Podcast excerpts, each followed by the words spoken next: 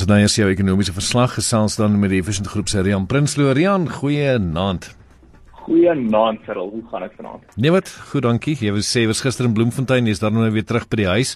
Daarom daarom 'n goeie rit gewees. Ja, nee, dit was goed en ek ek skep bietjie asem vandag en so ook die markte.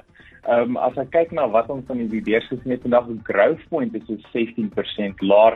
Um, hulle al so 4 biljoen rand se kapitaal wat hulle invorder. Dis om hulle balansstaat bietjie sterker te maak en die aandele so 16% laer as gevolg van dit soos wat hulle meer aandele uitreik is en natuurlik minder wins per aandeel. Aan die groen kant was Prosus 6% hoër. Dit is na Amerikaanse tegnologie aandele sterk was gisteraand. Prosus natuurlik is uit Naspers ontbondel en genoteer in Amsterdam en dan sy ook genoteer op die Suid-Afrikaanse JSE en dit is regtig maar verhandel in lyn met internasionale tegnologie maatskappye wat natuurlik altyd goed is.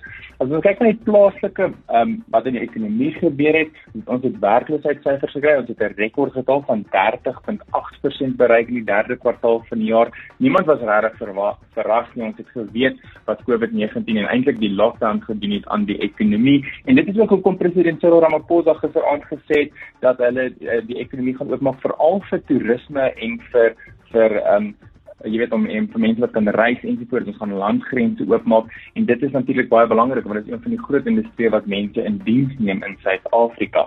So dan kyk na die markte, die algehele indeks is 0.1% laer, hulpbron aandele 2.5% laer en finansiële aandele ook 2.5% laer, industriële aandele die enigste indeks in die groen vanaand 0.7% hoër.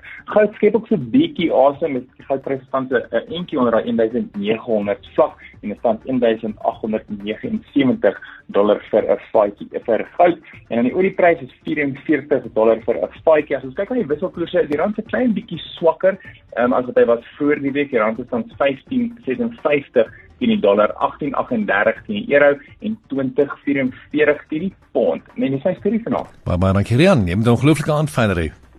Okay, dankie vir. Ons is Rian Prinsloo van Efficient Groep net op IFM die klank van jou lewe.